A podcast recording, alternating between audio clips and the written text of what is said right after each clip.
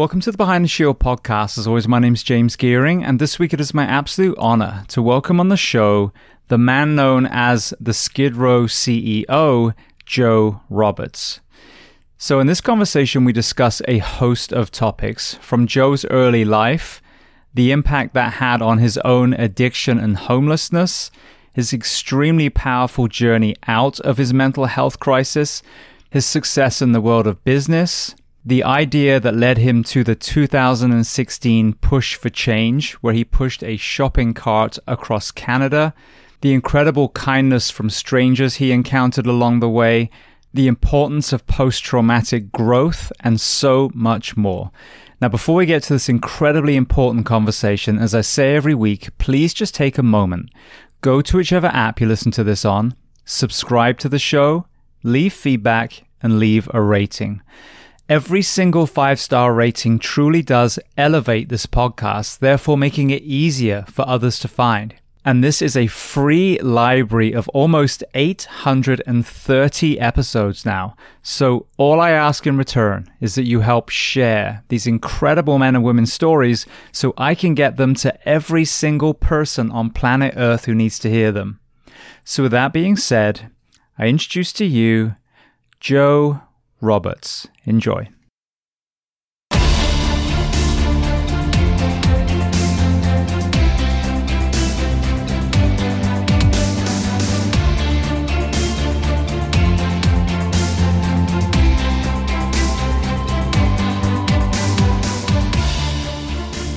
Well, Joe, I want to start by saying two things. Firstly, thank you to my friend Steve Sakaguchi, who I believe sat in one of your presentations and was so enthusiastic about me reaching out to you. And secondly, to you yourself for coming on the Behind the Shield podcast today.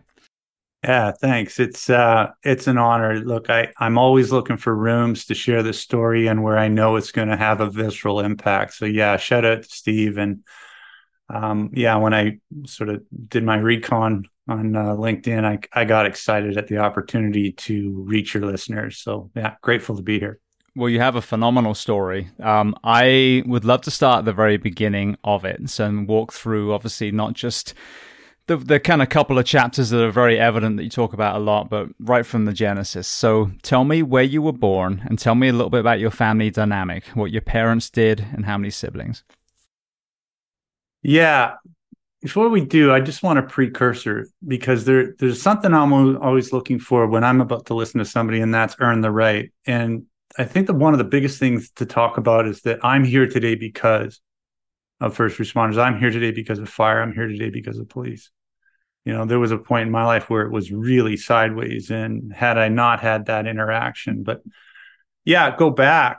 Um, normal Canadian kid grew up in a little town called Midland, which is about an hour and a half north of Toronto. I had a dad that worked at the local seatbelt factory. I had a older brother, younger sister, tree fort in the backyard, and a fat little dog named Angus that had magical powers this dog could hear you. He he could uh, hear you unwrap a cheese wrapper from like three and a half blocks away. you open the fridge door and he'd be right there with those begging eyes. Right. The first, you know, first eight years, things were idyllic. You know, oftentimes when I when I share the story, it's it was like um, first eight years was like a sitcom.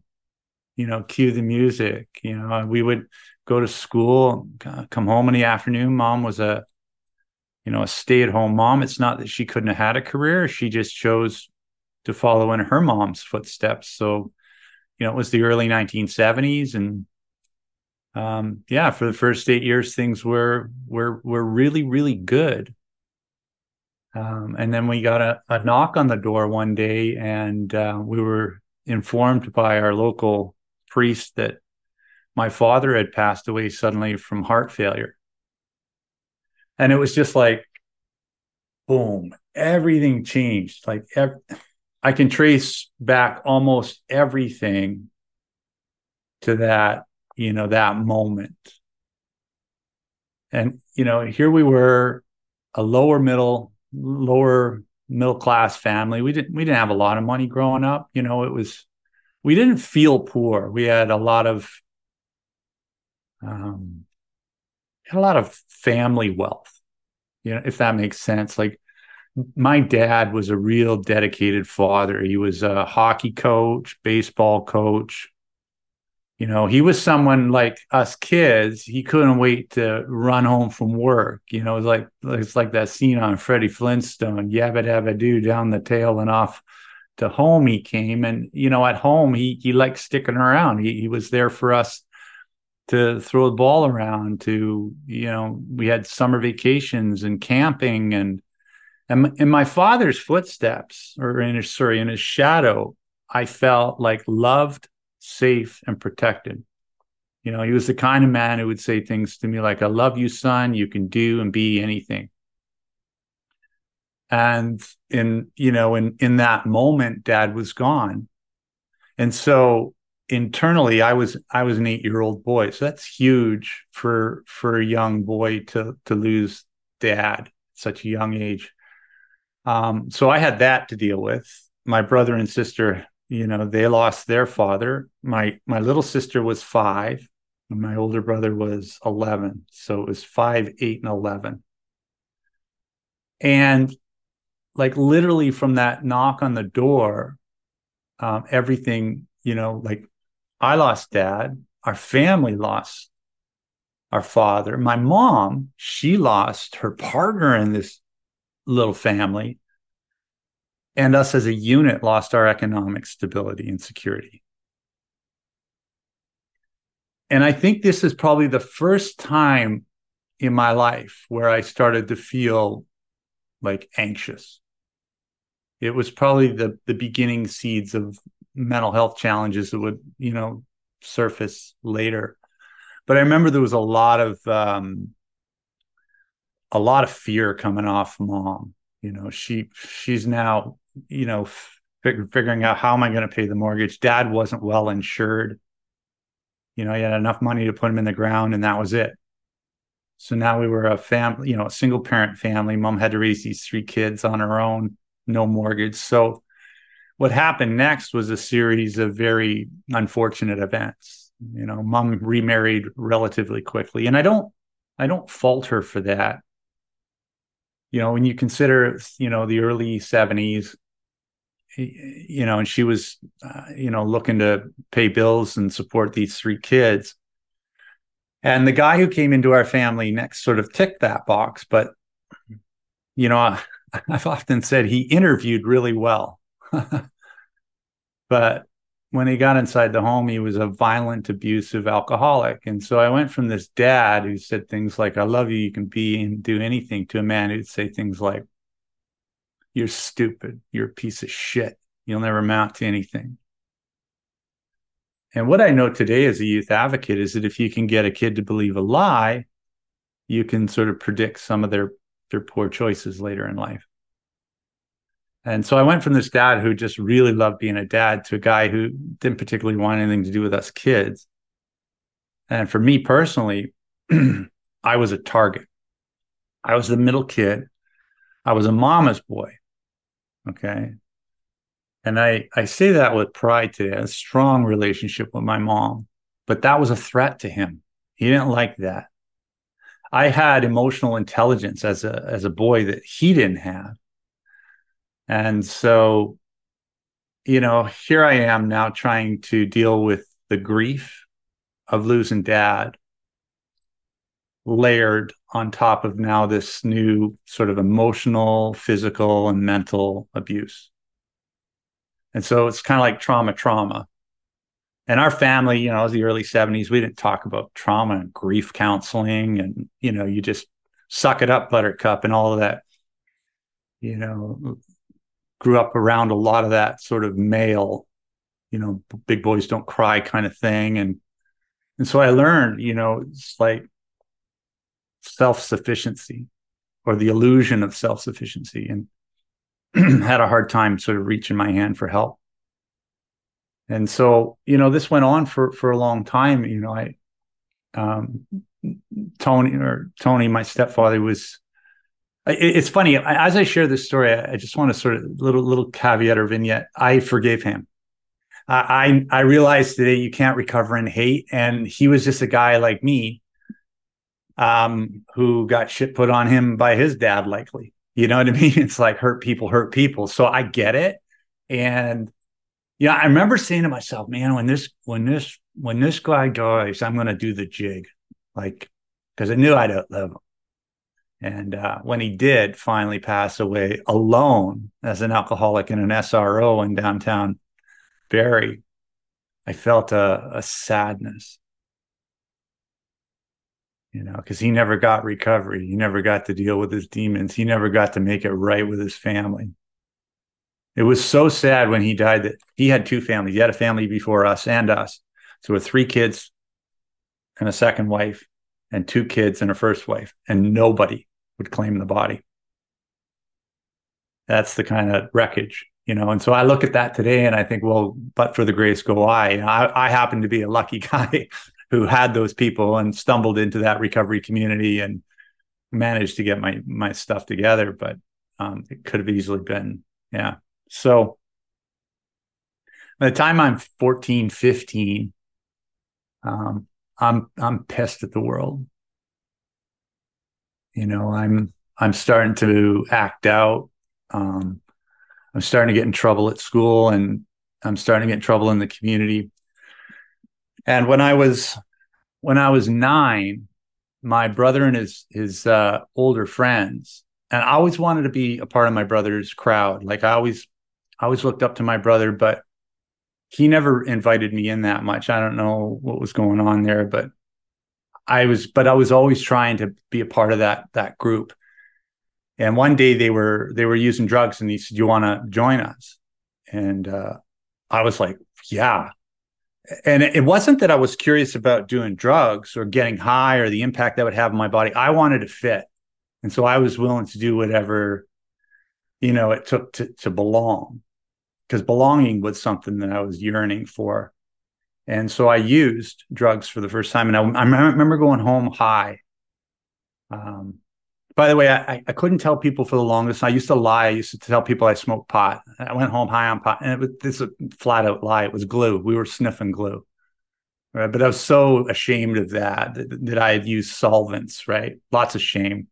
Anyways, I went home under the influence of of solvents, and I was sitting on my mom's green plaid couch, and I don't know, it's like Gilligan's Island or something was playing on the TV, and my head was just like, and uh, my stepdad come into the house, and he used to come in loud and aggressive. That was sort of his mo, and he, he would do that to intimidate and frighten everybody, and we would all kind of scurry off into our corner. For the first time, I wasn't afraid of him. I remember sitting there on the couch and smiling at him like a Cheshire cat, right?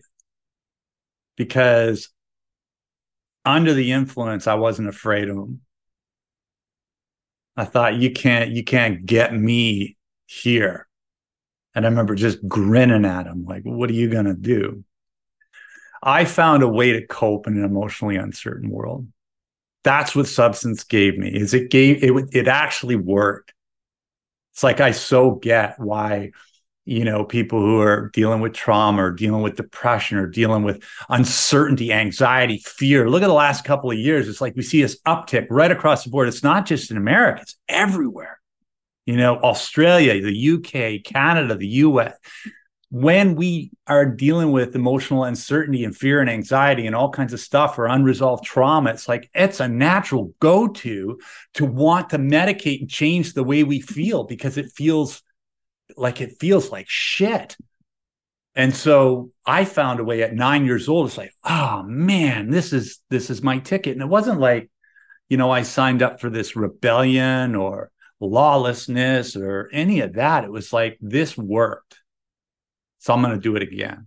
I'm going to do it. Again. And what happens is, you know, the story is so familiar. It stopped working and it started to have far more consequences than um, than benefits. And by the time I was 15, 16, it started to show itself in behavior at school. I started to become aggressive. I started getting trouble in the community.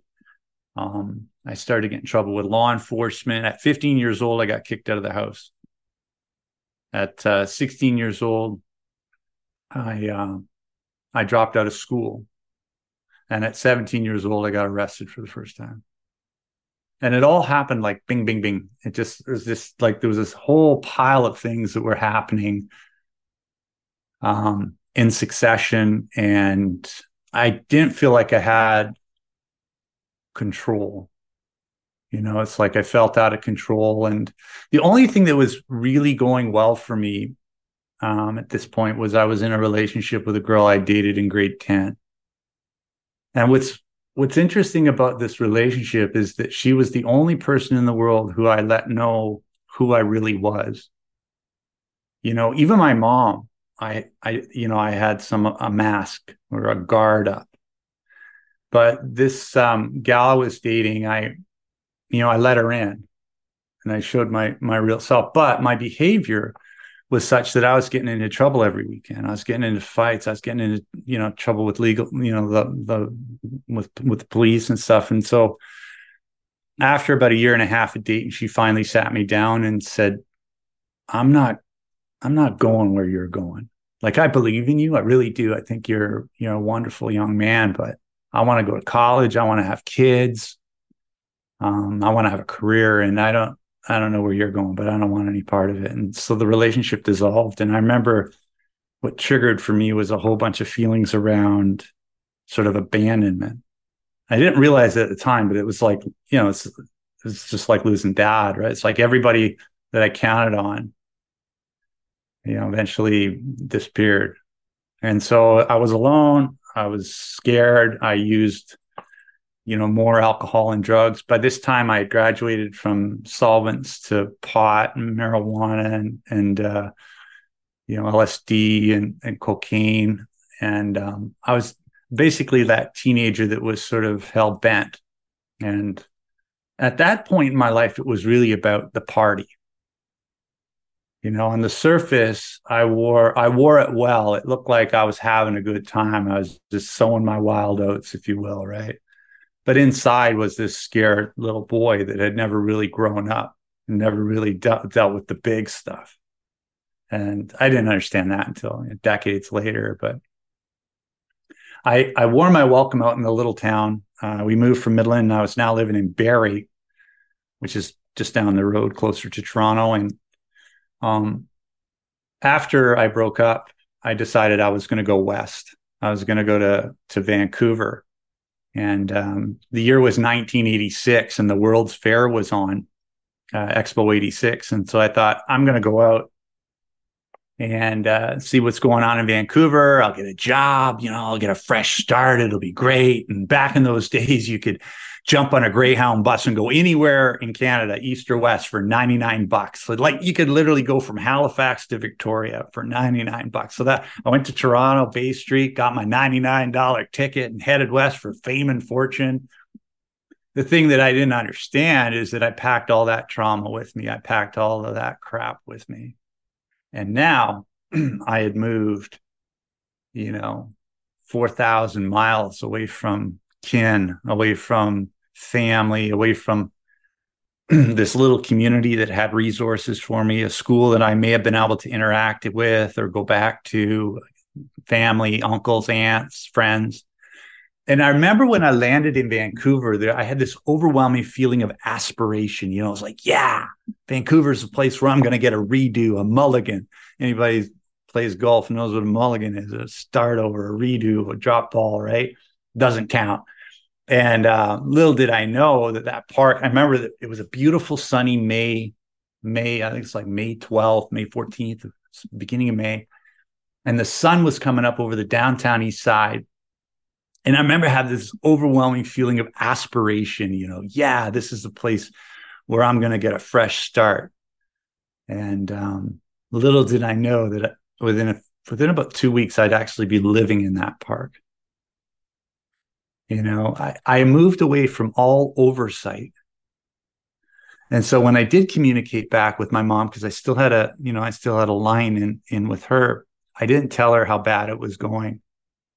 And what happened is in Vancouver is I got introduced to uh, more dangerous substances, and and I got into um, cocaine, I got into heroin, and so within you know, within a few weeks, I was in that park, and within a, a month or two after that, I was actually sleeping under the bridge beside that park. And over the next, you know, number of years. I was that regular guy you'd see in the inner city, you know, kid in his late teens, early 20s, pushing a shopping cart, supporting an opioid dependency. I never planned on it. And I was quite ashamed of where it, you know, my station in life. but I didn't have the I didn't have the internal assets to turn it around on my own. I every day I woke up, I wanted to be different. I wanted to live up to, you know, s- standards that I grew up as a, as a kid. But I was I was sort of stuck in this sort of vicious circle of of addiction, and I couldn't I couldn't get there on my own. Yeah. So, um, I found myself in um, you know, years went by.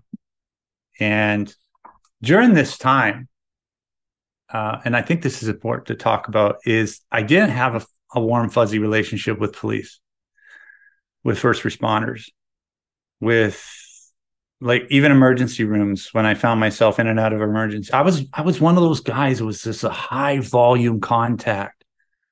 The kind of guy you see in your community that just freaking wears you down because it's like, oh man, this is like the 70th time we brought this guy back to life. You know, that was me. I I am that quintessential draw on community resources. I was an addict. I was in and out of courts. I was in and out of homeless shelters. I was the guy in the food lineup. I was I was the guy getting talked to by police two, three times a week. It wasn't that I was a threat in the community. It wasn't like I was this big time gangster bad guy. I was a nuisance more than I was a threat.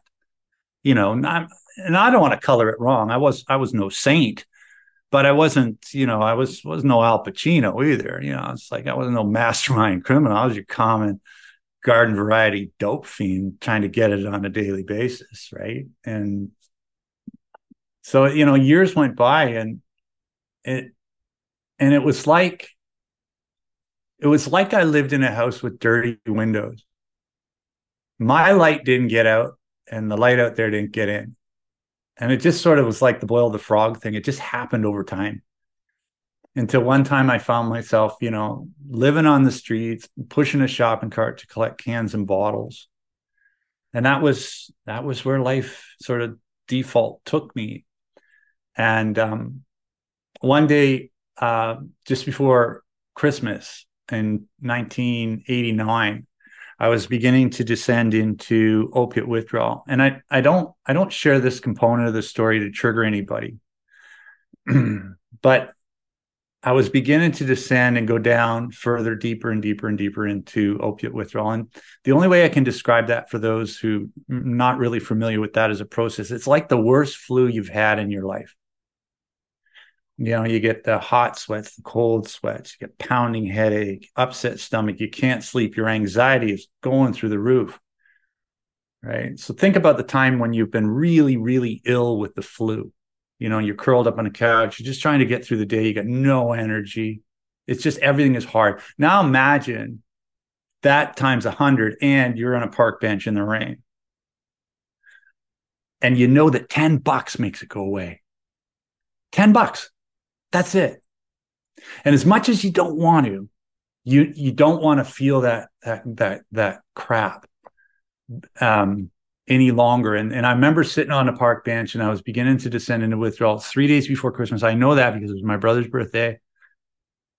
And uh, I just felt like hell. And and uh, I didn't want to steal or rob or be violent. That just wasn't who I was. It was that wasn't my character. And but I needed 10 bucks.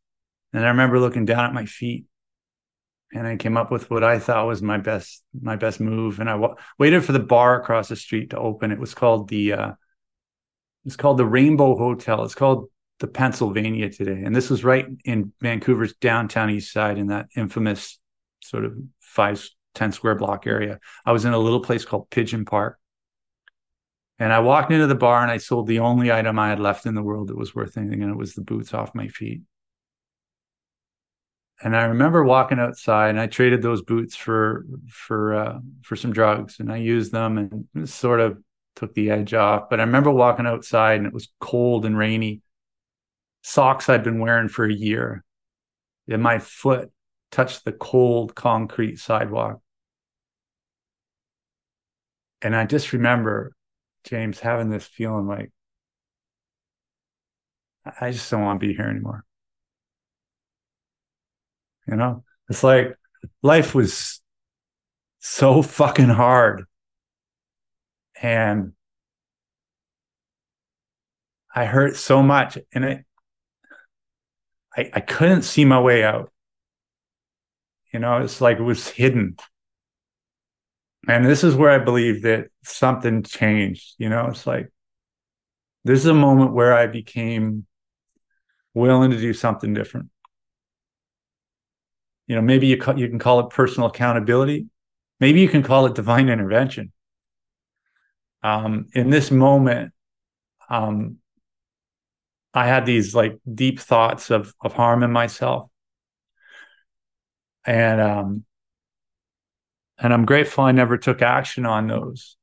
You know, instead, I remember I walked across back to the park and I sat in that park bench and I, I remember looking up and it was like the, you know, the rain was coming down on my face and I just cried out for help, you know, and I said this little prayer and I, you know, I would never describe myself as someone who's deeply religious, but I've always sort of believed in something benevolent out there and that has my best interest. And I, I asked you know, in this petition, this little prayer, I said, I, I want a second chance. I don't deserve it, but I really, really love a second chance, man. You give me a second chance, I will not waste the opportunity and I'll do something to help others. And I didn't think much of that little, you know, street corner desperation prayer. But the next day, I uh, I walked into this uh, soup kitchen there was this guy, his name was, I think his name was Bill. And uh, he and I knew each other because he was always there. And uh, he was serving squash soup that day. And he had an apron that was all orange. And he looked at me and like, I, I look rough. You know, I was, I looked like a drowned cat. It had been raining all night. Rains a lot in Vancouver. And uh, he noticed right away I wasn't wearing shoes. So he got me a pair of shoes. And he says, What do you want to do, Joe? And I said, I think I want to I think I want to get clean. And I remember he came around from where he was serving the soup and he come over to give me a hug. and um, I was like, you know, get away from me. You got soup all over you, right? Meanwhile, like I've been, I've been wearing the same clothes for a year and a half, right? It's funny how pride, eh? It just gets in the way. Even in, yeah. Anyways, he, he put a squeeze on me and he said, let's get you the help you need. You know, when I think back to that moment, the heaviest thing that ever lifted in my life was my hand for help. You know, and it's like today I've got this really high level of of empathy. It can be devastating sometimes because I feel a lot, eh? I feel people's stuff when I'm around. Like crowds are weird for me because I can pick up that energy. I feel it, right? But in that moment, um, you know, I, I think I, I was teachable and I was, yeah, I was willing to try something new. And uh, Bill went in the back room with me and we, you know, we did an asset inventory and my mom was at the top of the list. He said, let's call your mom. I said, I don't want to bug mom. I've been bugging her all my life. And she says, yeah, moms don't give up though. We rang mom and I begged her for a second chance. She said, okay, I'll give you one more. And she flew out to Vancouver. I was uh, 160 pounds, I had drug sores all over my face. I was you know, I was at death's door. I'll tell you this: if I was using that was eighty nine. You know, if I was using drugs today, I don't, I don't know what the, the the toxicity of drugs. I don't, you know, I honestly, I don't, I don't think I'd have made it out of there. I used recklessly, and um, anyways, mom mom scooped me up, took me home, put me in her basement. And so, in a lot of ways, mom provided a housing first strategy for me. But she couldn't do anything about the mental health. She couldn't do anything about the trauma, you know. And I, I was away from illicit drugs. I was away from pills. I was away from cocaine. I was away from heroin, and you know these kinds of things. But I still, I drank. I, it, it, I just switched. You know, it's like switching. You know, they say switching seats on the Titanic. I just switched, and um, just fell into the bottle. And, and one of my patterns is I used to to drink and become really despondent and have a lot of dark thoughts, you know. So there I was in my mom's basement. I need to go back a bit because there's part I left out. When I, about three weeks before I left the downtown east side, I met a man who would forever define my belief in sort of human potential, if you will. His name was Gus. And um, he, I remember I sat down beside him because he had a cigarette and I was a mooch. Right? There's no real nice way to to color that. This is kind of who I was. I was a, I was a selfish person, and I sat down beside him because I thought he was an easy mark. And I remember he looked at me. His name was I got to know his name. His name was Gus, and he was about seventy five years old. He had this shock of white hair and these piercing blue eyes. And I remember he looked at me and he said, "You know, Joe," he says, "You're an amazing young man." He says, "If you were able to deal with your, you know, your homelessness and your you know your addictions you you could go out in the world and do something absolutely extraordinary with your life. And uh, he said to me he says joe there's so much more to you than you can see. And i remember thinking at the time listen bob you don't know me very well and there's far less to me than than you can see. Well what's interesting about what gus spoke to and i think this is probably it's one of the things I, I speak to the most when I'm talking to leaders, I'm talking to parents, is a belief in possibility. In fact, it's backed by good research. Uh, Dr. Carol Dweck, Stanford researcher, talks about fixed versus growth mindset. When we have stuff happen, we tend to lean towards more of a fixed mindset. I am fill in the blank, right? And so if I am fill in the blank, like for me, I am a loser, why would you bother putting any effort? But if you put effort forward, you could actually change that narrative to I'm not a loser, I'm a winner. I mean, it's a simple, but, but this this idea of we are not our circumstances, we're not our past, and we're not even our thoughts. We're so much more than that. And that's what Gus spoke to. And so for the first time in my life, someone other than my mom or my daddy spoke to my possibility. And I never thought anything about that. It wasn't until years later I remembered that conversation right? Sometimes you know when i i'm working with somebody who's you know going through so much that's that's all i'm trying to do is get them encouraged to believe that there is something more than this and to get them to take a tiny little step forward a tiny step forward. Because if they take that tiny step forward they'll discover their possibility. They'll change their emotional climate and you know they'll begin moving towards something uh, something different. Anyways back at mom's house I uh, I continued to struggle. I was, you know, drinking and and falling into depression and suicide ideation. And one night she walked into the room and she, what she saw uh, scared her. And she ran out of the room and she called the Ontario Provincial Police. And um, I was sitting on the edge of the bed and I had a, a handgun. And that just really freaked her out. And I don't know what I said, but uh, it wasn't obviously encouraging. And so she freaked out and called the OPP. And, you know, as I said earlier, I I never had a warm, fuzzy relationship with law enforcement. And um, called to the scene that day was uh, Constable Scott McLeod. And what happened over the next 20 minutes or so changed the trajectory of my life.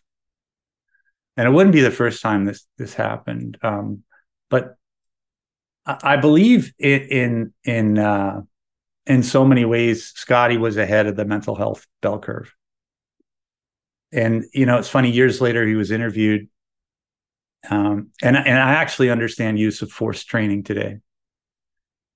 That that interaction could have ended real quick, and justifiably so. If you know, I that officer feels threatened, use of force is justified.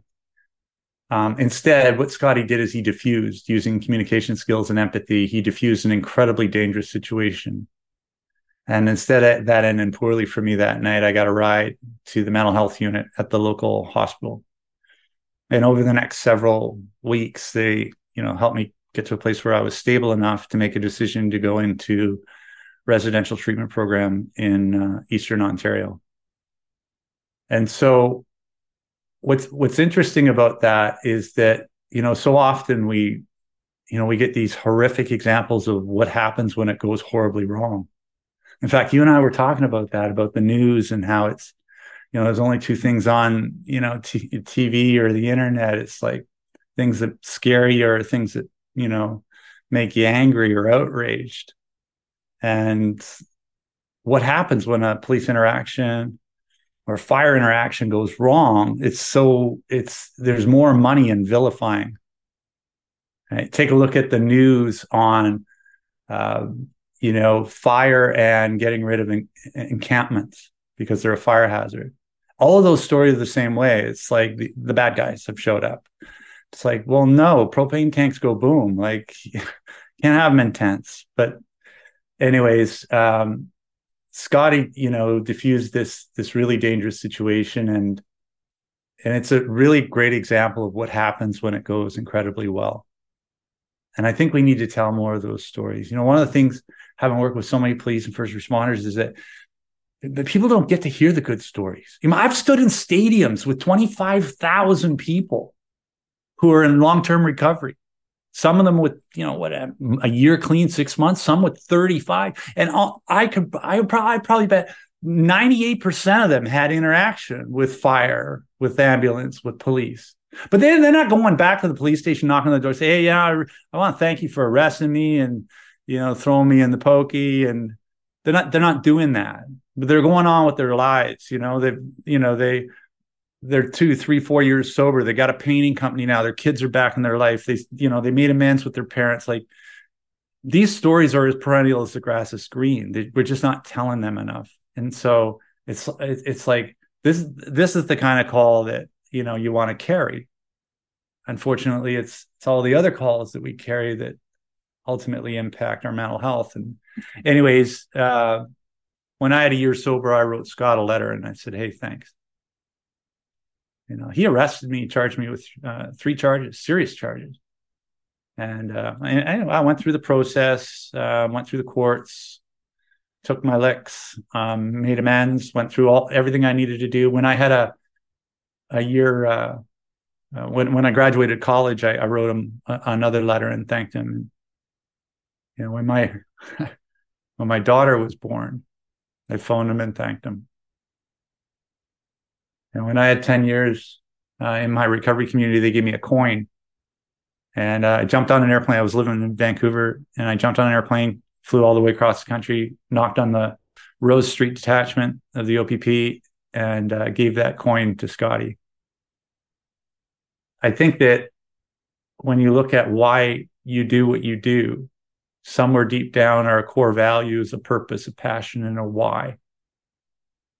But life life us, and that gets tarnished. Various different things. You know, the last couple of years have been so brutal. So much change, so much challenge, so much uncertainty, so much, just so much, so much, right? And it doesn't seem to end. It's like just flick on the news today, and there's just more of it and so connecting to why. And I think that, you know, stories like this, I, I've often thought, wouldn't it be cool if you were able to create a national catalog of good stories, you know, and share those good stories. Anyways, I, um, after, um, I got stabilized. I went to treatment. I had this social worker who tricked me into going to college. He flat out lied to me. He did, man. He was he come in, he was one of these guys that had glasses and he looked over top of his glasses, you know, these pretentious smart people, right? He had a clipboard and he's looking over his glasses at me and he says, Hey, Joe, he says, Your housing is running out. You've been here six months. You got to make a move. And uh, he says, if you uh, if you do an application at the local community college, um, I, I can get you six more months of housing because he knew he was my one-on-one counselor. He knew where my roadblocks were. He knew about you know how I saw my. I didn't see myself as smart. I grew up ten years in the shadow of a guy who told me I was stupid. I bought into that, and so that's how I acted. Right. Anyways, he tricked me into going to college. I, I, I walk on the campus at Loyalist College. I'm 24 years old. I'm feeling intimidated you know, like I don't belong here. And then I had these really great professors, and something magical happened as I put my head down and did the work. You know, it's amazing how the emotion keeps our feet from moving forward. But when we take those few steps, the emotional climate changes. And all of a sudden, you get a glimpse, opaque as it may be, you can see something. You can see something through there. And then eventually, you know, there is some light at the end of the tunnel. And yeah, I started to get A's and B's, and I had these great teachers. And you know, finally, after three years, I walked across the stage at at Loyalist, and they said Joe Roberts Dean's List, and I graduated with a three point nine four GPA.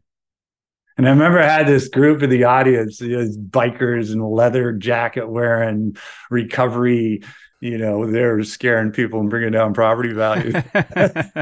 but they were they were hollering and hooting because they knew how far I came to walk across that platform. Yeah, and uh, when I look back at my life and sort of what happened after that, it's like I'm here today because of over ten thousand people. I'm not special. I had access to research. I had access to treatment. I met a guy named Gus. I met a guy named Scott McLeod. You know, and when I was in the downtown east side, I would say no less than 100 times, first responders and fire brought me back to life. Like countless times, they were dragging me out of an SRO, bringing me over to St. Paul's. You know, funnily, I uh, I actually got to do a ride along this past January or February with uh, Fire Hall Number Two in downtown Vancouver, and I got to share with them because today, nine out of ten of their calls are are overdose, and again, they don't get to hear the good stories, and so I, you know, I got to I got to see it from their perspective, and I also got to share, you know, a little bit of my journey, and um, anyways, I graduated with honors. I needed to, go out in the business world and get a job. I was sick of living in Ontario. They get harsh winters, so I decided I'm going to give Vancouver another, you know, another another swing. And I had five years sober at this point, so I I uh, loaded up my '82 Honda Civic on the back of a U-Haul and headed west for fame and fortune again. But this time it turned out well. Um, I got my first job in sales, uh, working in Olta, Canada, and um, absolutely crushed it. And and then I had another friend of mine. After a year of that, I, I left. A friend of mine was starting this dot com technology business, you know, building websites and corporate video, and and uh, he explained the tech to me, but I didn't really understand it. But I knew how to sell. I had I had this really, you know, I had this gift of gab. It's it's interesting. Almost everything that I have today comes from that negative life experience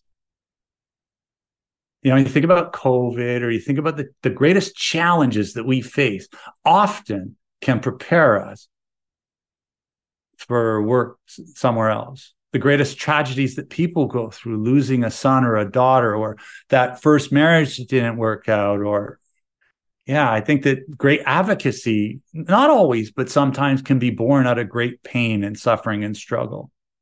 And I knew how to communicate with people. I had to do it for 10 years of my life. I had to shape behavior using communication to get through a day. Every day I woke up with an unsolvable puzzle. and so I had that. I had perspective. I know what a bad day looks like. When COVID hit uh, three and a half years ago, I remember going, Oh, I've been here before a thousand times. And I had this toolbox. It's like any person, anyone listen to this right now. It's like you will not be able to look through life from this day forward without looking through the lens of COVID. It's baked in. And not always, but a lot of times, those negative life experiences give us tools. They build resilience, they give us perspective.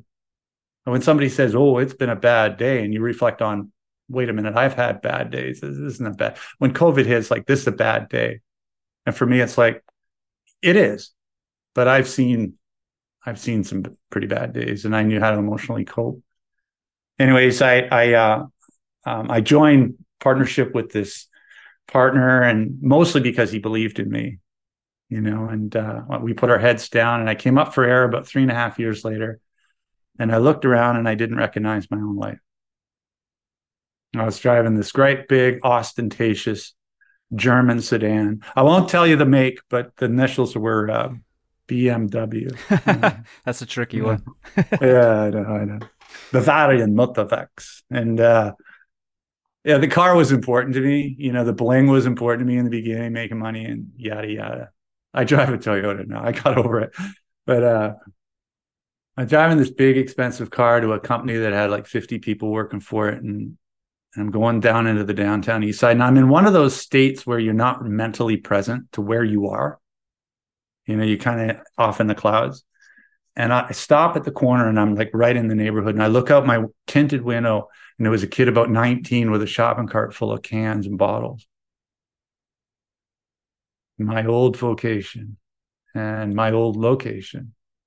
And it hit me how far I'd come. When I got to the office that day, sitting on the sitting on my desk was a copy of Canadian Business, and I was on the cover of it.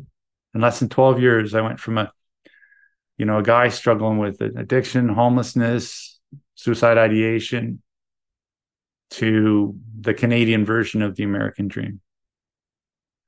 And you know, for years, that's where the story ended. And that was kind of a nice little wrapper. Isn't that cool? The arc of, you know, the rags to riches story. Oh, that's fantastic. Wow, you got everything that our Western culture teaches, brings happiness, joy. And I wasn't any more fulfilled. I had it all. I got the house, I got the bling, I got I got some awards, I got some attaboys. Wasn't anymore. And and what I've learned in the process, you know, I'm 56 years old now. I think that we show up best in this world when we're in the service of others. And so that's what I try to do now. It's like um, I I uh, in 2003 I left the business world. I had built a company to my level of incompetence. You know, I grew through the leadership ranks till I found myself sitting in a chair. And on Sunday night, I, I just dreaded going to work in the morning. And it wasn't that we weren't, I wasn't successful. I was, but I wasn't doing work that was passionate and meaningful anymore. And so I said, I'm out. And my daughter was born in, in 2003. And so I left. I sold my piece of the company and, you know, I went off in my merry little way and, uh, I wanted to do advocacy and work with youth, troubled youth in schools and group homes. And so I started doing some of that and I started to speak in high schools. And I started, I did a couple hundred of those. The next thing I know, somebody found out the connection between my story and the business world. So I got asked to speak at chambers of commerce and lived experience panels. And anyways, years passed and I started working with this guy named Dr. Sean Richardson. I wrote a book and Sean and I were doing consulting management, and we were on an airplane going into Calgary. And I said, Sean, I want to do something to engage the country in a conversation of what we could do to better protect young people, support those kids that struggle with mental health, to support kids that come from a different background, support kids that come from a different, you know, uh, sexual orientation, support kids that come from uh, First Nations communities, support kids that come from violence or early childhood trauma experience and give them what they need so they don't end up, you know, pushing a shopping cart like I did. And Sean, he, nah, he's a former Olympic athlete. He's also a, uh, a high performance. Uh, he, he's also a, a, former Olympic athlete. He's also a PhD in high performance psychology. So he works in professional sport. In fact, you should have him on the show. He's he's brilliant. And Sean says to me, he says, uh, he says, well, when Canadians want to raise money for things, they run across the country. You know, he says we're inspired by Rick Hansen and of course Terry Fox. And uh, he says, "Why don't you run across Canada, Joe?" And I said, "Why don't, you run across Canada?" it's your idea. Yeah, yeah. I didn't want to run to the store. I would run to the corner. I was 45 years old and a, and a self-admitted non-athlete. You know, I'd spent the last 15 years sort of behind a desk and behind a computer and you know the pounds catch up with you and you know i maybe i was active when i was 20 or 25 but i certainly wasn't at 45 and so the notion of you know trolloping across the second largest country on earth didn't really appeal to me uh, but then he said something he says you know joe he says when you share your story with people i watch I, i'm i'm usually in the side watching people you you emotionally impact people and they it changes the way they see the world and whether it's students, whether it's government officials, imagine what he said. Imagine what you could do if you walked across the entire country. Maybe you don't run, you walk, and you have that conversation on what we could do to better protect kids. And uh, I said, okay. I put on my business hat. I said, what's the value proposition differential? How's this going to be different? How's this going to be unique? How are we going to make anybody take notice or care. He says, I got it. He says, why don't you push a shopping cart across Canada? It's a symbol of chronic homelessness. It's a thing you're trying to avoid for every kid. And there was something about the push a shopping cart across Canada that made the hair on the back of my neck tingle. It was such an outrageous idea.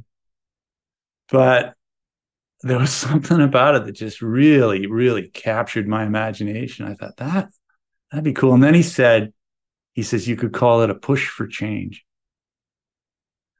And it was kind of like we were sitting in the front of the plane. The plane landed. We went and did our business. I went home, and uh, I, I I started doing these really long walks and posting them on the Facebook. I went and did this 30. Now going to remember I'm not an active athlete. I post this 30 kilometer walk on my Facebook page.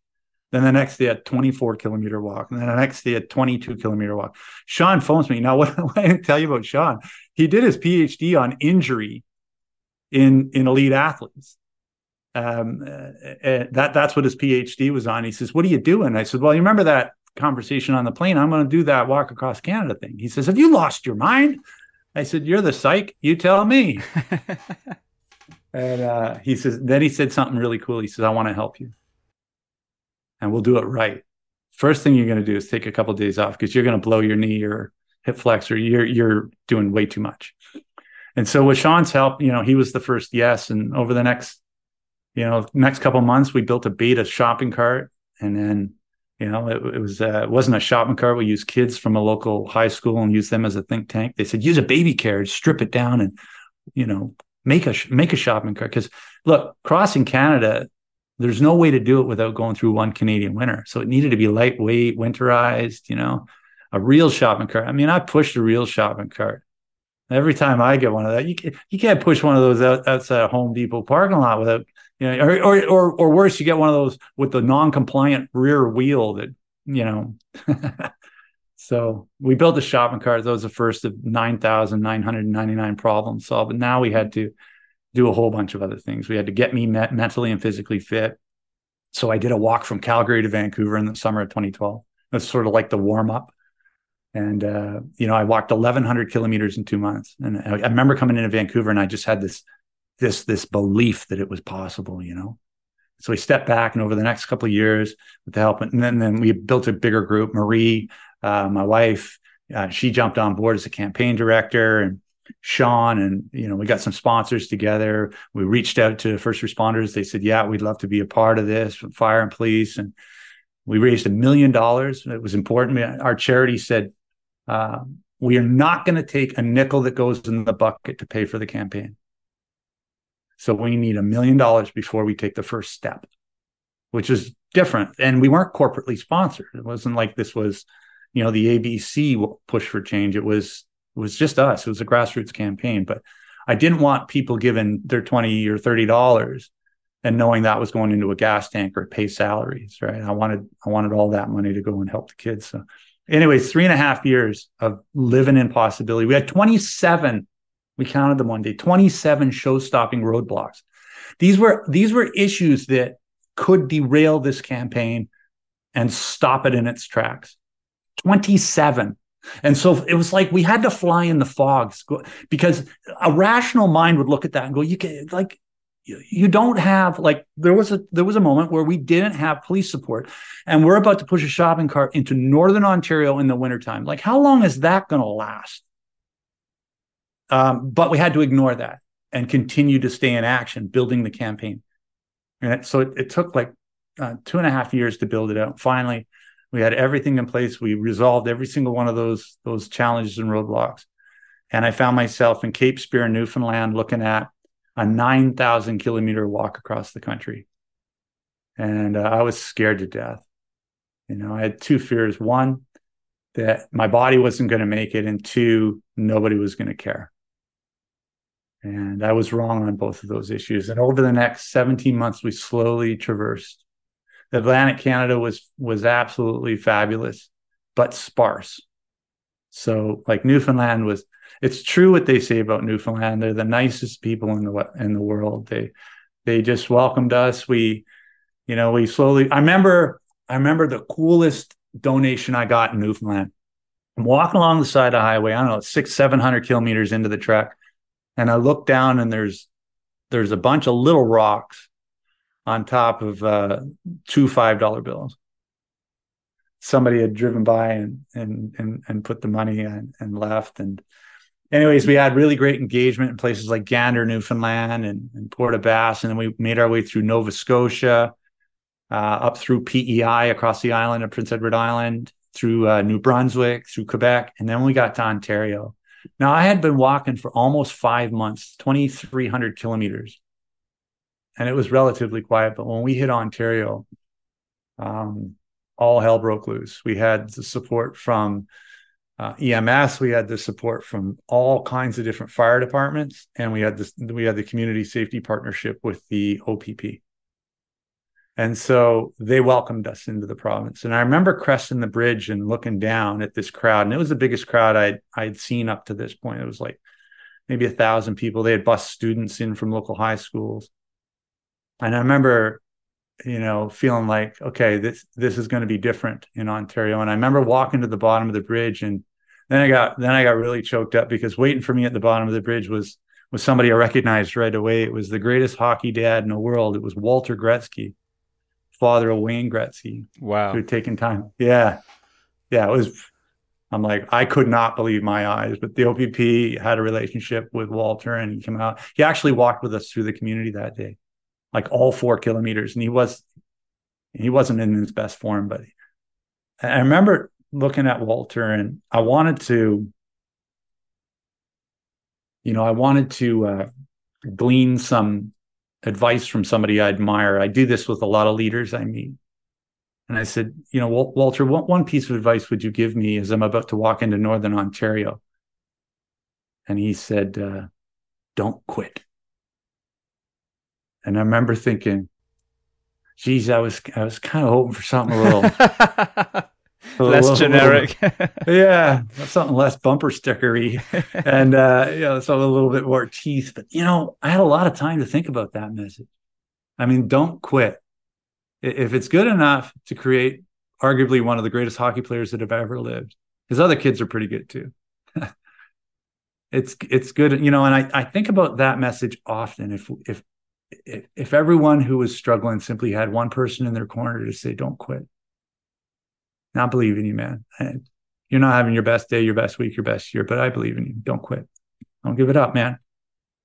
And and just to cheer folks on, I think we would have more resilient fire halls. We'd have more resilient police stations. We'd have more resilient schools. We'd have more resilient families. We would we'd have more resilient countries.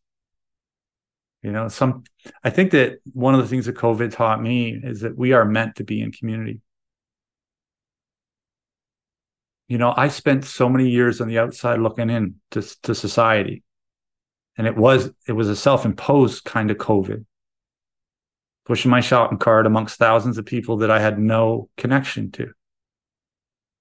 And uh, you know, Johann Hari, you know, says the, and, I'm probably going to butcher the quote, but it's the opposite of of uh, addiction isn't recovery; it's it's connectedness, it's community yeah.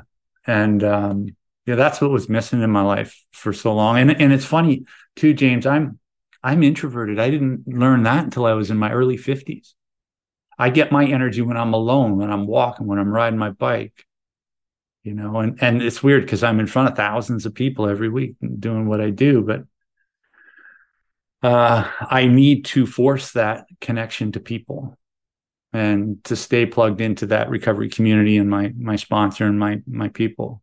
And and wrap myself out let, let people know what's going on for me when it's going on. Anyways we we made our way um, all the way through ontario thousands of i think the opp had 150 events. When it was done the entire country we had over over uh, uh, 454 events. We raised close to $700000 um, but there was some tough days. Northern Ontario in the wintertime. You know, walking in like minus 40 Celsius, 70 kilometer hour winds coming off Lake Superior. But when it got hard, I connected to why I signed up for it. And I would think about, you know, Sydney and Cameron, two kids that I knew in the streets of Vancouver from small towns just like me who ended up so moving out to Vancouver and getting sort of gobbled up by, you know, that that street life. And that's what kept me going. And so, you know, it's like Walter's words and and a deep connection to why slowly saw me, you know, walk all the way through Ontario. It took seven months just to get through Ontario and then across Manitoba, Saskatchewan, Alberta, over the Rocky Mountains and down into Vancouver. And I remember the last day, you know, I was walking along and uh, we had a crowd of about a thousand people. We had um, we had fire, we had police, we had friends from all across the country, we had our sponsors, we had our family, we had school kids, and we were walking down Hastings Street. And I remember when we requested this of Vancouver Police Department, we said, We want to walk down Hastings. They said, Well, it's kind of an arterial route. Can you take another street? And I was like, No, because Hastings Street is the street. Um, for those who know, know that downtown East Hastings is that epicenter that we see on the news when Vancouver's downtown east side is described. And so I said, that's the that's the neighborhood, and I want to walk through that. And they eventually agreed. And and I remember the day started off all joy filled, and we slowly walked from the outer part of the city in Burnaby down into the downtown east side. And I remember when we got close and we crossed over this threshold. Uh, it's very visceral down there. There's tent encampments. There's there's people that are really struggling with a, a ton of stuff. And there's no escaping it. You turn your eyes to the left or right you're going to see an eyeful. And i remember how quiet the group got. And it was in that moment that i think they understood sort of you know some of the things that we were pushing for. And i remember i walked past that park where i sat bootless hopeless where I, on that corner I, I made that prayer and that promise and I felt, you know, back in the day, I used to be so ashamed. Hey, I couldn't look people in the eye. I always look at my feet. I push my shopping cart, collect my cans, do my panhandle, whatever it was I was up to. But I didn't like engaging people because I had that deep shame. And, you know, that day my chin was up and I wasn't ashamed. And I remember walking past that park bench where where I had that that worst day of my life. And I looked to my left and, and there was Scotty McLeod, OPP constable, who was there for me. And uh, yeah, it was pretty special. um, we went up to Cambie Street. We turned the corner, and uh, we went up to the um, uh, went up to the library just outside of BC Place uh, Arena, and we had our very last event and something something that was was really interesting is when I was in uh, Newfoundland, in the middle of nowhere, I found this penny on the on the road, and I, I knew at the time it was symbolic, but I didn't quite know what it meant. And and here's the circumstance: I was walking along in a pouring rain in the middle of nowhere. There's a lot of nothing in Newfoundland, rocks, tree. There's more moose than there are people on on the island, and uh, um, and I looked down and there was a penny encrusted in the dirt. One that kind of looks like the one I've got right here. I know people can't see this, but you can. And it was all it was all dirty and scrunched up and and it, and when I picked it up, what was amazing is I found this in a place that a penny had no business being. And I remember thinking, and, and it was the same color as the dirt yeah that i found it in. So it was just miraculous that i happened to look down at the same time. And and then it hit me you know i found this penny in the street. This penny had traveled a, a harder road. This penny had seen and experienced things that other pennies hadn't. This penny had spent a couple of nights out in the weather. What occurred to me as i held that penny in my hand is that even though it's scratched up and beat up and has had a harder go at life. And doesn't look as pretty and shiny as the other pennies or pretty and shiny as the day it was minted. By the very nature of what it is it can never ever ever ever ever ever lose its value. And and neither can a human being. No matter what. And uh i put that penny in my pocket and 8000 kilometers later i pulled it out and i shared that story with the uh, president and director of the United Association of Canada, and I gave him the penny. And about an hour and a half later, he traded me with a check for $1 million to continue to do the work in supporting youth at risk through our foundation. So, I mean, that's now there's one last little thing I need to share with you. That's probably in my opinion, the best part of this whole story. The person who doesn't get credit for that walk across Canada is Marie. I get the awards, you see them on the walls. You know, I get this award, that award, honorary doctorate, yada yada yada. Thanks. And and I, look, I'm not ungrateful. I we leverage those to try and speak to more people. So we we leverage that kind of stuff. But Marie was someone who worked tirelessly behind the scenes to put all this campaign together. She fielded tens of thousands of emails. She worked for years to put the campaign directors to, to, together. She was very much the heart behind the cart, she, and she managed the team behind uh, the cart. And uh, yeah, and so you know she deserves a, a, massive acknowledgement and a shout out because you know if it wasn't for her, the push for change wouldn't have happened. And so today, um, Marie and I and our collective values and vision sort of shine the light forward to go out into the world and share this message with as many people as we possibly can whether that's first responders, police, schools, foundations, wherever we find a good fit where this message can resonate, that's the audience that we're looking to connect with. And so, you know, that's us today. But but here's the other thing that's really cool. And I don't even know if if you know this, but Marie and I don't just share our values and our foundation and our and our work to go out and, and do this speaking stuff. Um, we also share history. because Marie's the same girl that I dated in grade 10. And after 28 years, we uh, reconnected. And we, two months before the push for change shoved off, we made it official and became husband and wife. So, yeah, it's it's the best part. And um, no, we've been together for well, that was 12 years ago or 11 years ago. So, um, if I was to sum it all up, it's like I believe in possibility. And there's there there is I don't think there's a person on this earth that could convince me otherwise because of the story I've lived. Now that's probably the most challenging thing to believe in when we look at the world that we're in today, or we look at the life that we're in today, our life and our challenges, our health issues, our past, our baggage, our stuff. But despite all of those things, not to diminish that in any way, shape, or form, I know that um, there is something on the other side of the hurt. There is something on the other side of the pain. And uh, and and I just want to use my life to be an encourager and and to say thank you because I didn't pull my my my myself up by my bootstraps. You know, I, I'm here today because, and I said it earlier, I'm here today because people were there for me at those critical moments in my life where I was incredibly vulnerable and they invested in me. And so the next time you see that guy or that gal, you know, one of the things that we can do is be, you don't have to give them a sandwich or I get asked a question, should I give people money? Do, do I buy a sandwich?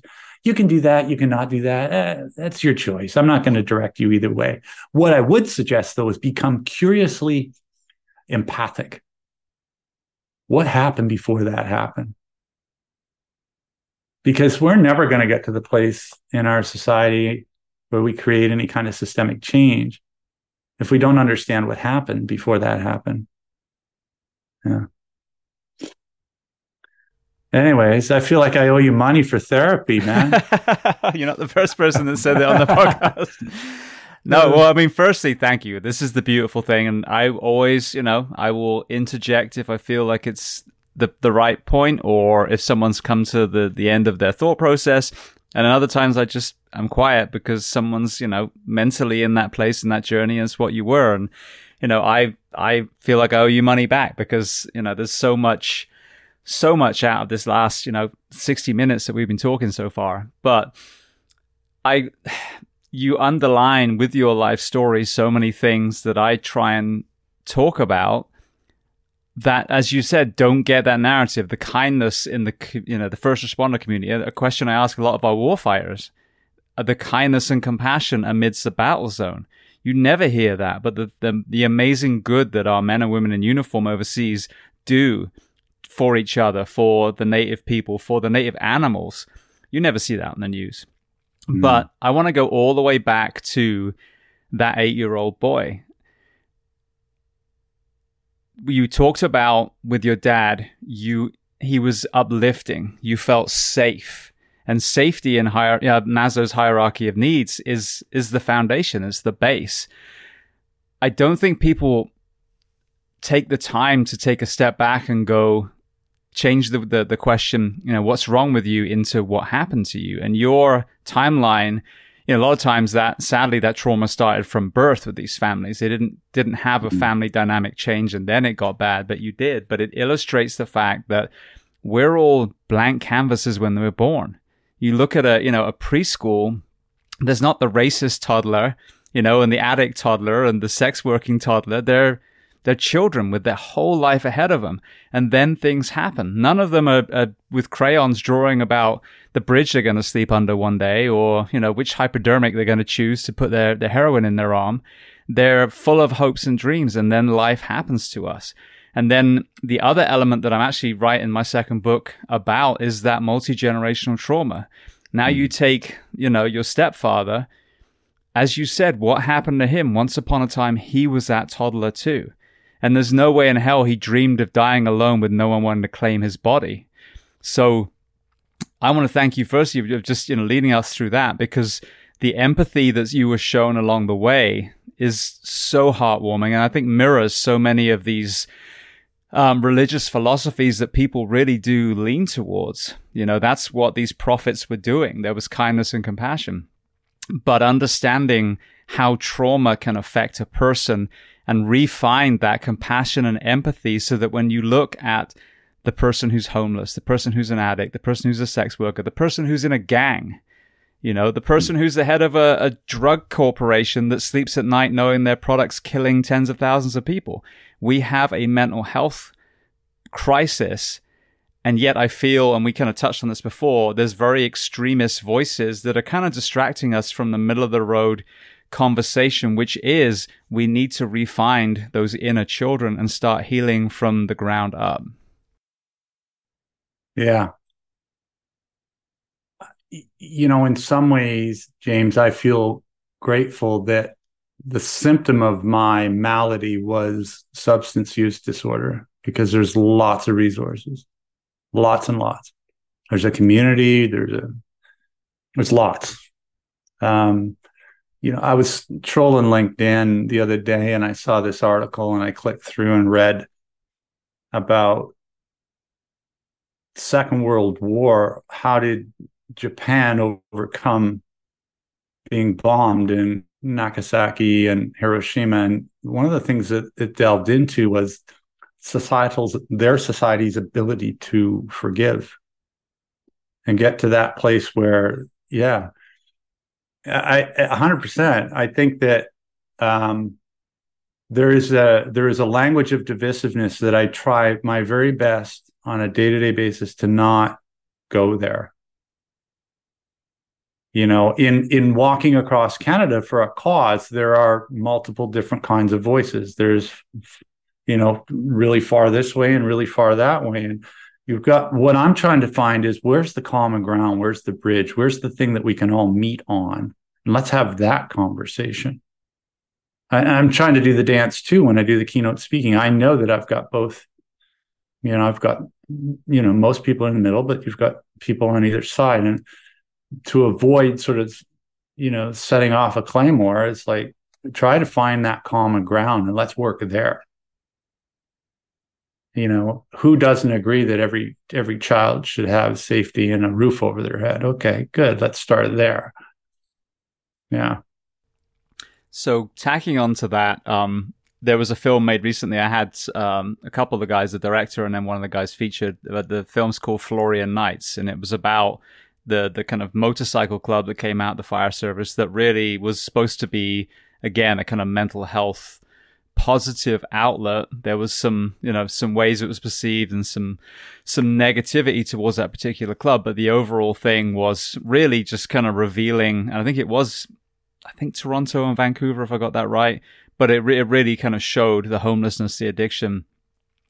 Something that I've talked about a lot on this show. And it's interesting because the number of law enforcement officers are actually in agreement is the way that the prohibition on drugs has devolved has created this empowerment of people that sell drugs, obviously even over the border, but also has driven anyone who's suffering and they happen to lean into illicit drugs as their coping mechanism into the shadows, into the underworld, versus, as you said, understanding the vast amount of resources that are available.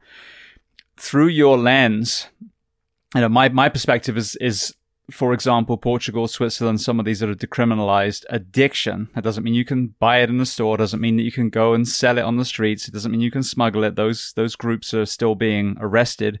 Um, but the addicts are actually being funneled into well um, financed, you know, bolstered addiction centers, uh, mental health facilities, job creation programs. So for me, I think it's been an epic failure, and we need to really have some humility and look at the way that some of those countries have done it very successfully. But I mean, I don't want to load the question, so I will put a, a you know a full stop there. What is your perspective on the prohibition side, the way that we look at addiction at the moment? And if you were king for a day, would you change anything? Yeah. So it, it, it's a funny question to answer um, because I've got two perspectives. And one is through my own journey of a couple decades in sobriety is a zero abstinence model. So if it was my kid, that's sort of what I would want to try to look at, right? However, I, I think that when you look at data like research. That that's what drove the push for change. One of the things i didn't talk about is who we partnered with. We partnered with some really smart people. So yeah it's inspiring. Okay guys pushing shop what, what do you guys really want? Well here it is. And it was all sort of really really great and smart stuff from people who really understand the issue and and have game plans and solutions. So the problem i see is that the decrim without dissuasion is always going to fail right? It's like you decrim and you make it okay, but you don't shore up. Okay, so let's look at my story. Okay, great. Okay, you're not a bad person, you're a sick person. Got it, no problem. Um, but there's access to the soup kitchen guy. There's access to the the detox center. There was access to the treatment center. There was access to community college. There was employment opportunity, and then there was ongoing service and support. So let's look at that because that's the part that's been you know, whittled down to almost nothing. And so the problem is, especially for first responders, fire, AMBO, police used to be the call of last resort. Now are the call of first, res- the, the, the call of, uh, you know, the, they're the first call.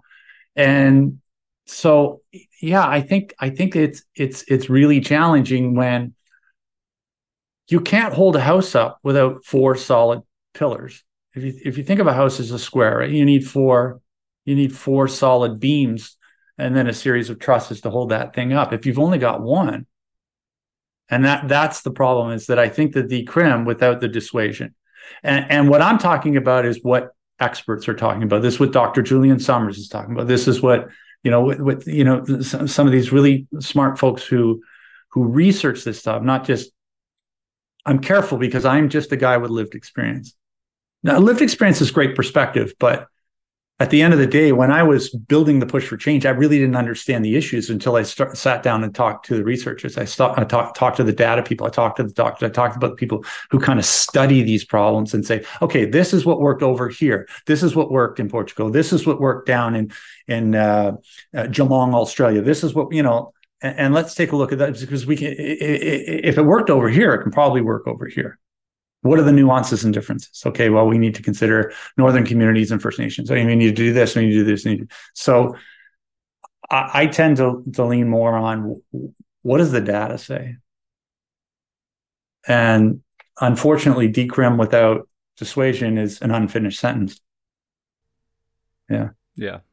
So basically, you know, as with Portugal, we need to have. I see what I've seen is this, and it's the same as the the Obamacare supposedly was supposed to be like with the healthcare that I grew up with in England, which is NHS, and it wasn't. It was a piecemeal attempt at that rather than a complete, you know, rev- rev- what's the right word? Overhaul of an system.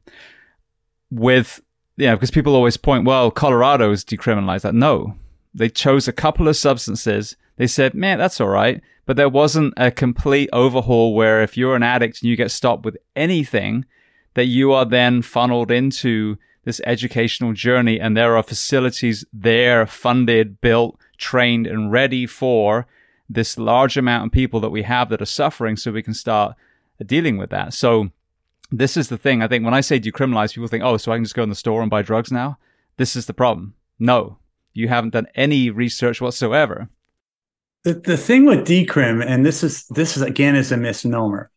For two decades, in high concentrated areas, whether it's the South Bronx, whether it's Mission in, in San Francisco or the downtown east side, police have not been enforcing those laws anyways. If they popped you with a paper or two or a, you know, a gram of crack in your cheek, that they crush it into the ground and go on with their day. So we've been living in decrim in these areas. Now, if you got caught in Idaho with, you know, a paper of maybe you would pick up a charge for that.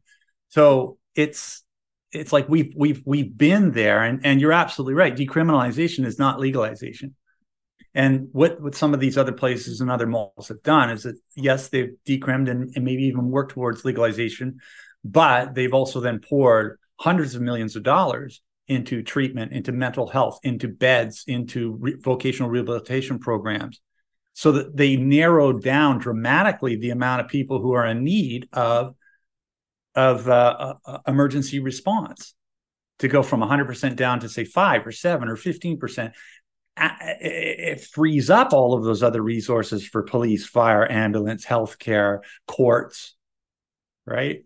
It's the same with it's, it's, it's the same kind of idea with housing first you right? Housing first model is let's take the most chronic and vulnerable people and house them. And if we do that yeah it might cost us 30 40 grand a year to do that but they're costing 150 to 200 thousand dollars in municipal provincial and federal taxes anyway. So it, it's actually a good argument to somebody who's a fiscal conservative because it's pragmatic. It's it's not forget about whether you think this is the right thing to do or it's the good thing to do and you want to be compassionate to help Johnny or Jane. It actually makes sense because it's pay me now or pay me later. With the irony that parallels a conversation I have a lot on here about, especially the fire department work week. So in America, I, I think it kind of mirrors in, in Canada, but certainly here in the US, we project this facade that the firefighters have this amazing schedule. They only work a handful of days a month and it's, you know, the rest of the time is, is vacation and time with the kids. But actually, that's a 56 hour work week. So they say it's one day on, two days off. Well, it's 24 hours. That's not one day of work for most normal people. That's three crammed together. I mean, outside of obviously extra hours and entrepreneurial shit. But I mean, as far as being in a high stress environment, that's three days crammed together. And then they have one day between, then three days crammed together, one day. Um, and so we have cancer and heart disease and suicide and addiction and, you know, testosterone in the toilet and relationship breakdowns.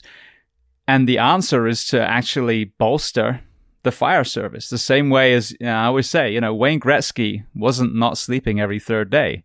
He had, even back then, strength and conditioning coaches and nutritionists and rest and recovery was important. And that's how he was able to be the, the athlete that he was. But the person in Toronto that's going to roll out of a bed at three in the morning after an alarm goes off in the ear and they're going to have to climb 10 flights of stairs with 100 pounds of gear and then go look for someone's child, you know, that's okay to work these work week. And the, the argument is simply it should be compassion.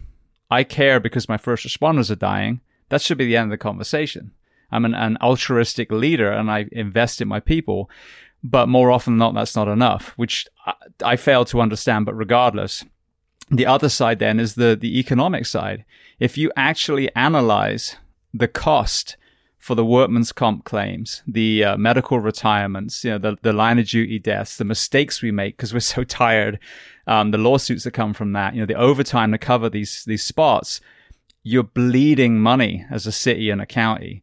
But it's having that courageous leader that goes, I may not look good in this budget year, but my city or my county is going to thank me 10 years from now because we're going to be saving money hand over fist and reopen a lot of these fire stations and put the fourth person back in that fire engine rather than this I just want to look good and to get my Christmas bonus mentality that I see in a lot of, and I'm using air quotes, leadership. Um, that you know is is just insanity doing the same thing, expecting different results. The the thing that you said is to find that courageous leader, and I don't like to be negative, but good luck because they're they're few and far between, and that's because the way the system is is that we look if Twitter was in charge, or maybe not Twitter, that sets off a whole bunch of things, but if if if the corporation was in charge of the return on investment with some of these social problems solved like that, they would be solved in in six months. But we've got we've got a lack of accountability in in in, in leadership because it, it cycles right? It's like I'm only going to be a chief for this long, or I'm only going to be in uh, an MLA for this long, or I'm only going to be a mayor for this long, or I'm only going to be a congressman for this long. And so it's these four year, six year cycles, two year cycles. And you can't fix a 20 year problem with one person in a four year cycle because they know as soon as they they kind of go in that direction that's it it's political suicide they're just going to get hammered um, so I don't know what the solution is, but I, I agree with you hundred percent. It's like the problem is, and we had this in, in the push for change, where people said, what are you pushing for? And we said early detection and prevention of youth at risk. Get at them before they cycle out of school, keep them in school, get them the mental health supports that they need, get them housed if that's what they need, get them the counseling, get them the addiction, whatever it is that they need so they don't cycle out of school. Because once a kid pops out of school, now they become difficult to connect in the community. So uh, ultimately, our entire message boiled down to prevention.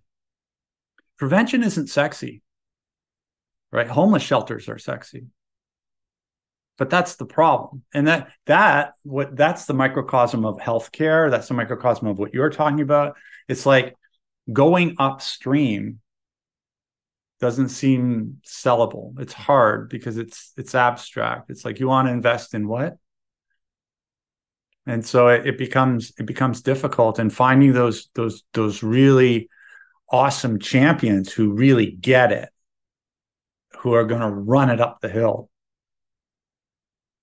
yeah, I've I've been fortunate. I met some. I've met a couple of, of really neat uh, fire and police leaders who get it and they're driving. And uh, like the fact that the Ontario Provincial Police got behind us, a charity that represented youth at risk, was absolutely like I, if you would have asked me, I would have said no way that they were they weren't even on my radar. But they got behind it because it was a, a perfect fit for what they're championing on mental health, about their community engagement. Uh, internally, there was there was a, a, lot of really good stuff there, and the, the senior leadership of the organization, uh, both then and now, understands um, those pieces really really well. Yeah. Beautiful. Well, I want to hit one more topic and then we'll go to some closing questions because I know we've got about 25 minutes left you you have this amazing growth and, and you kind of underline what I've heard a lot. You know, I was very successful after I came the the other side of, you know, mental crisis X, but only on paper. I felt unfulfilled. And, you know, now you find the service element and now, you know, you're getting this real soul nurturing growth at the same time. In the mental health conversation, I feel like, you know, we, we we're kind of there now with opening up, you know, getting rid of the stigma a little bit, having these conversations. But I feel there's still a very negative undertone into what what does that look like? What does the other end look like? Well, you know, now I deal with my you know my mental health. I've got my dog, and you know, I do my EMDR every couple of weeks. But I don't hear a lot of conversation about over you know processing trauma coming out the other end becomes a superpower. There's post traumatic growth. It's, it's an exciting thing. And when you have these tools, the empathy and the connection that you can start with other people that, you know, you've opened the door for conversations and you've, you know, sadly that me too got a very negative spin, but it is, it's me too. Like, let me tell you about the shit I've been through. Mm-hmm. And now all of a sudden other people connect, but let me show you what I've been able to do since you know, this has become an asset. My scars, like the Japanese, mm-hmm. you know, with the with the gold mm-hmm. glue. Look at my scars. I'm fucking proud of my scars. So talk to me about that element because it's not a part of the conversation that really gets a lot of airtime. I think that if you look at the the model for moving through trauma or stuff, life happens. There's this big emotional impact. Then we find ourselves sort of in the gutter and we're struggling and then we start having conversations and we begin to work through, and muddle through, and make new meaning. That's the bridge going from, you know, the crap to making new meaning. And I think that that's the conversation that's been had for the last decade and accelerated because of COVID. Right. So let's talk. Let's talk. Okay. The, the thing is, is that there's another stage and that's let's do. And that's where you sort of embrace possibility. How can I take all of this and turn it into something? My greatest asset is I know what what living behind a dumpster feels like. My greatest asset is being in that. I've I've spoken to over a million kids in various different high schools and capacity in the push for change. And th- the only thing that causes them to sort of sit still for the first 10 minutes is lived experience. So it, taking it sort of full circle, it's sort of like an upside down bell curve, right? It's like, okay, moving to making, uh, you know, making new meaning, sort of reframing life's greatest challenges. The next question becomes, what can I do with this to maybe help someone else? Or what can I do with this to, to continue to heal myself? What could I do with this that would great, give me great fulfillment and joy? And I think those are some of the things that, that can be really, really exciting. Uh, I'm fortunate. I worked alongside a guy who was a performance psychologist. So he walked me through that stuff, right? Didn't let me, didn't let me sit. Right. And by the way, I, I wouldn't judge anybody who simply made it across the, the Rubicon and, and they're they're they're okay and they're you know they're not thinking about harming themselves and they're sober today. Good. Awesome. Uh, massively applaud that. And if that's base camp for you awesome. But i want to tell you that when you study happiness you get into stuff like dr martin seligman's stuff and the research they've done we know that altruism and helping other people is another layer. I, I was in detroit two weeks ago and i spoke at CIT which is crisis. I hope i get it right. Crisis intervention teams. And this is these are the mental health teams that work alongside police, law enforcement to de-escalate and create positive outcomes. So it's kind of the heart of my story and what Scotty did. And I, I spoke to 14 or 1500 people.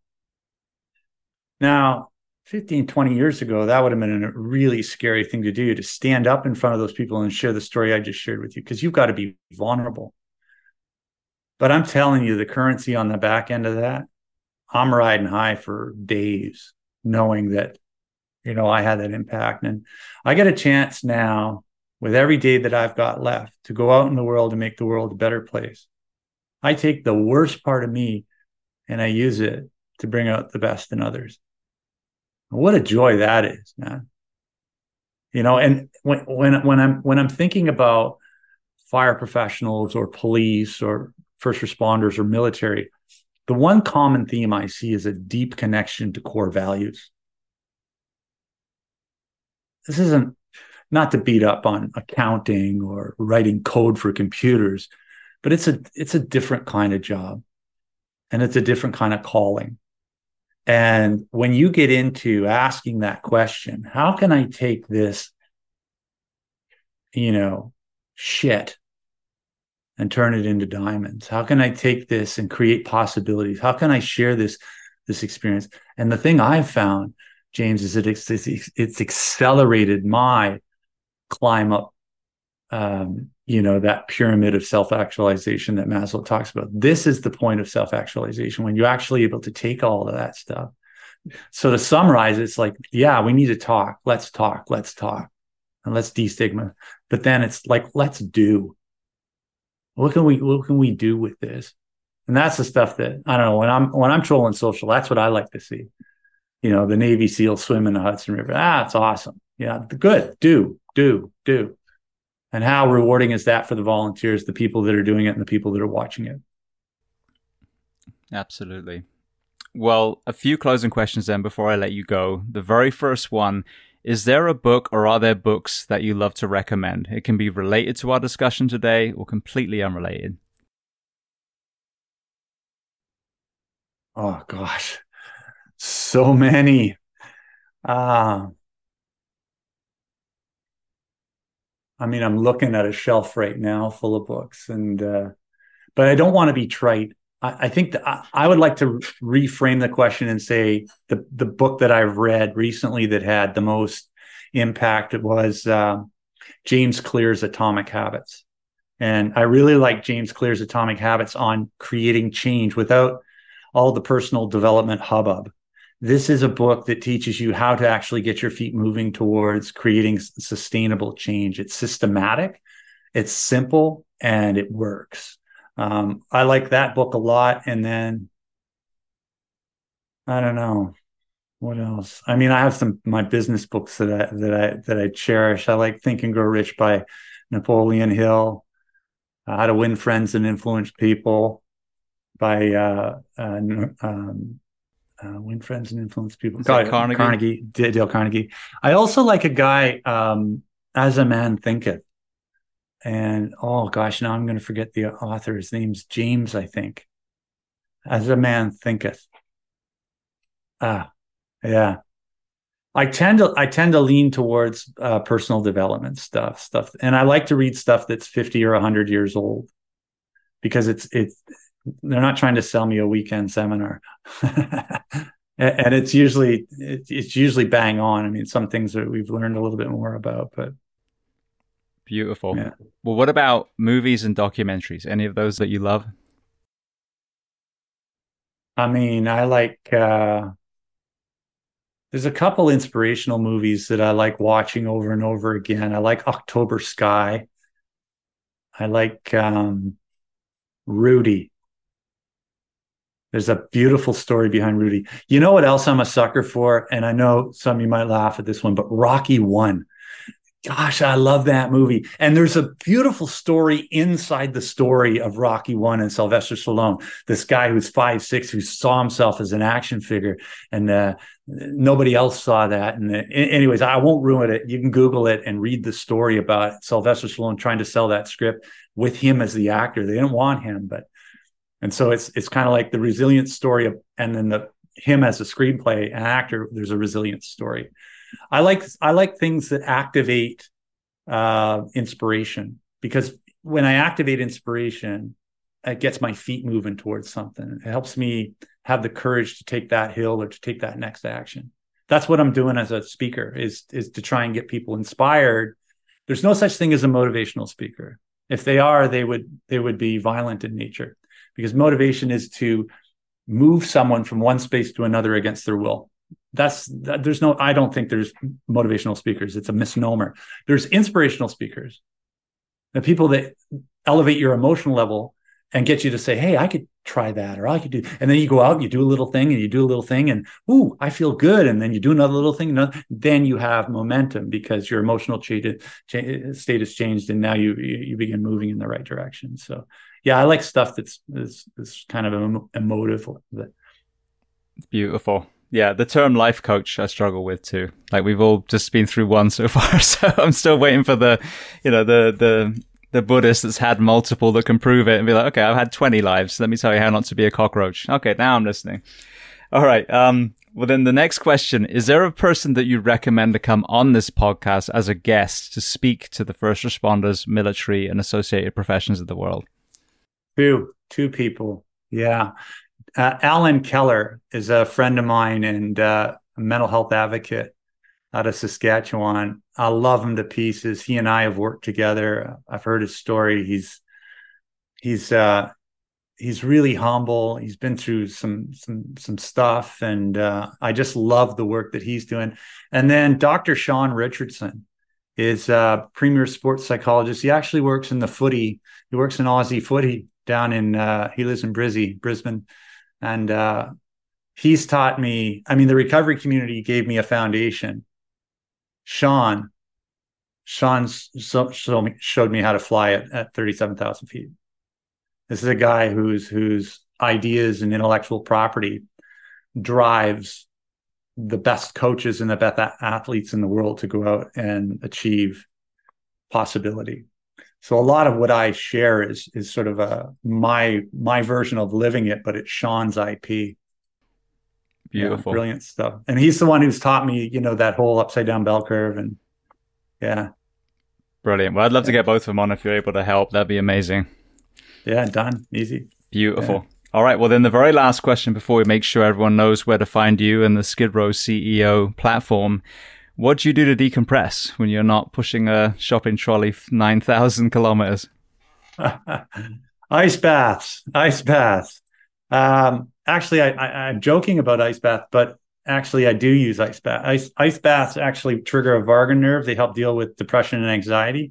I do a lot of exercise. For me, exercise is, is a component, but also diet and sleep.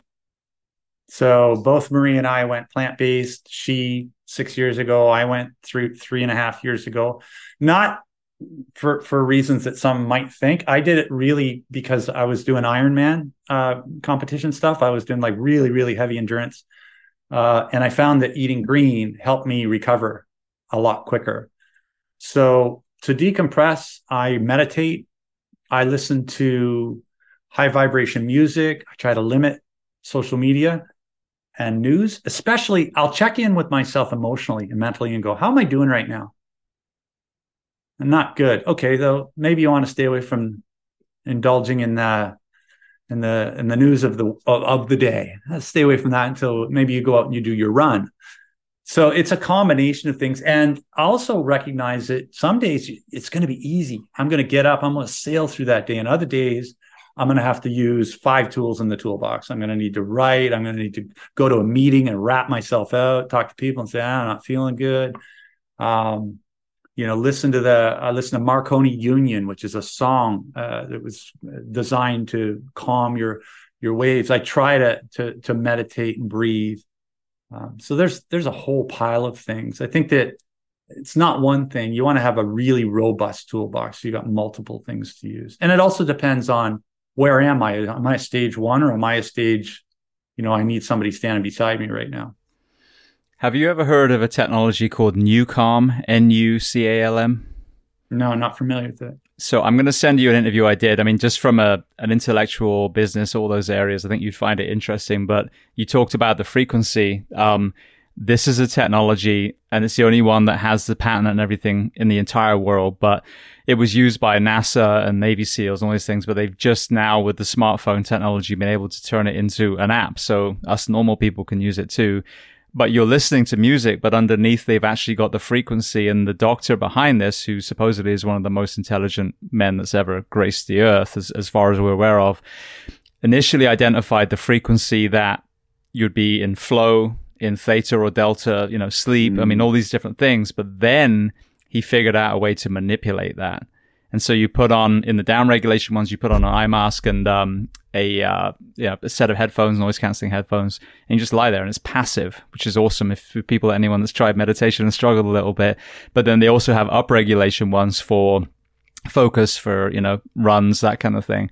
But I am not someone that shouts on rooftops about very much. They have to be phenomenal for me. And like the, the shirt I'm wearing now, foundation training for back health and is uh, incredible. I'll shout all day long for years and years, but NuCalm is my new thing. So I'll send you that stuff. I think you'd be fascinated because it sounds like you're almost there with what you're doing anyway.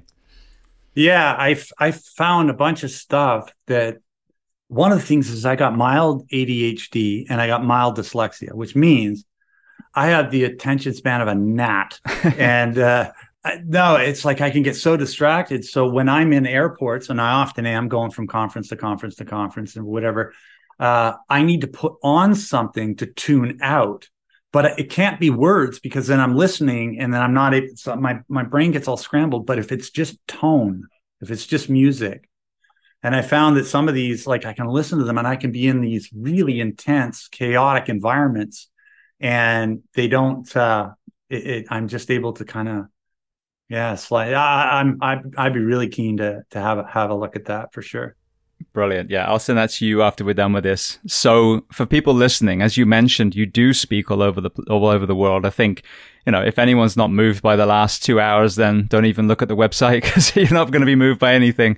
But for everyone else that you know is is really moved by your story and can see schools, police departments, fire departments, and other organizations that that would definitely value from their people listening, where are the best places to find you online? Yeah, I've got a website, skidrowceo.com. And if um, anyone's listening and wants to find me online, uh, social, I'm on LinkedIn at the Skid Row CEO, Joe Roberts. So we're not we're not that difficult to find. And yeah, I do all kinds of different stuff. I do a lot of associations. I work directly with police departments, fire departments, first responders. I also do a lot of corporate stuff too, healthcare. And um, I found that one of my greatest leverages is to share the story in the right environment with the right people is how I can create sort of long-term change. I've looked at a whole bunch of things. Like I can do anything that I want, but I great I get the greatest joy out of doing that kind of work. And I always get one or two people that come up to me afterwards, often more than one or two, and they'll say, you know, like I needed to be here today. I, I had this, you know, copper come up to me and he says, I've been, you know, 29 years and you forever changed the way I see this. You know, to me that that's a home run. It's like if I can get people to you know see things differently, feel feel a little differently, and and honor people for what they do, and you know get an opportunity to go somewhere and and, and meet those folks. That that to me is bliss. Yeah, I love it. Beautiful. Well, Joe, I want to say thank you so much. It's been an amazing conversation. Um, you know, as I always say, every time someone revisits some of their more traumatic areas, whether it's losing your father at eight or, you know, what you endured for years after and all the things that happened since, you know, you are kind of pulling the, the scab off the wound a little bit, but I know the thousands of people that are going to listen to this, uh, it's going to resonate so deeply. So I want to thank you so much for your courageous vulnerability and for being so generous with your time and coming on the podcast today. Yeah, my pleasure, James. I mean, I, I appreciate access. You know, I remember somebody asked me, you know, what's the one thing that that you want to pass on, and it's it's that simple idea that that Gus gave me on a park bench, wherever you are right now, no matter what, there's more in you than than you can see right now. And if you have the courage to get up off that bench, and take a couple steps forward, you'll see, you'll see what Gus is talking about. You don't just see it, you'll feel it. And uh, I guess, you know, that's that's hope. And uh, I'm happy. I'm happy with that. Yeah.